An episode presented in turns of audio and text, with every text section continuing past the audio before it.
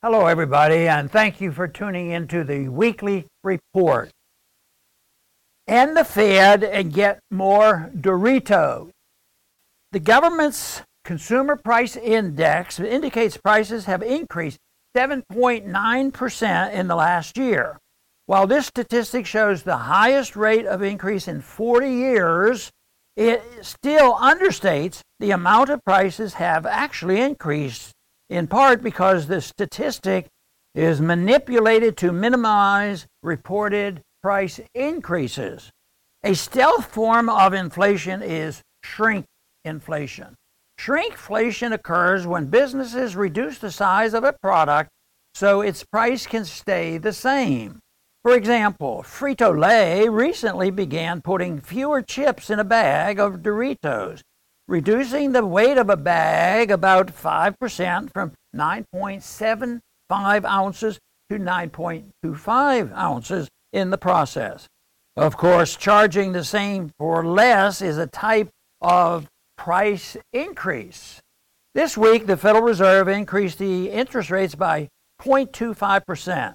This increase, it said, is a step in combating inflation. The Fed is also announcing that it plans to raise rates six more times this year.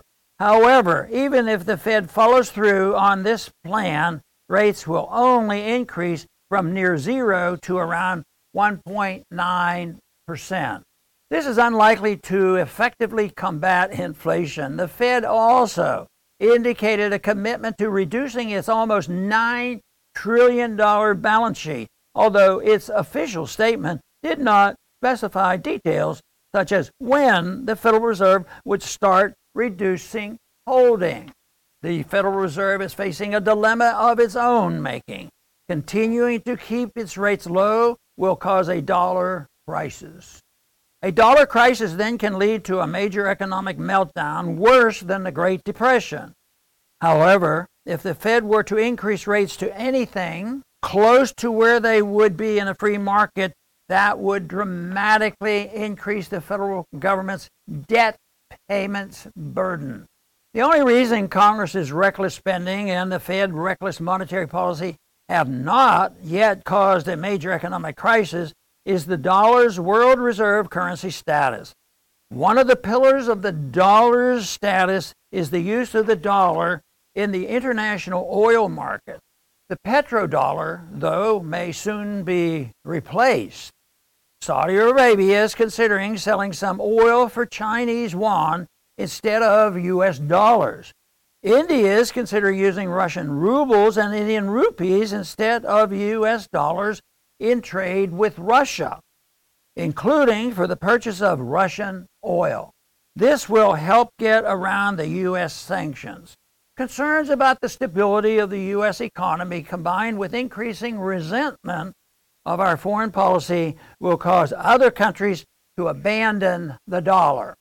Economic instability can lead to political instability, violence, and an increase in support for authoritarian movements, reduce the military budget, end all corporate welfare, and shut down all departments. The savings can be used to pay down debt and support those truly dependent on government programs while responsibility for providing assistance returns to local institutions and private charities. Congress should also restore a sound monetary policy by auditing, then ending the Fed, as well as by repealing both legal tender laws and capital gains taxes on precious metals and cryptocurrencies. Ending the era of the welfare warfare state and fiat currency can lead to a transition to a new era of liberty, peace, prosperity, and full bags of Doritos. Thanks for listening.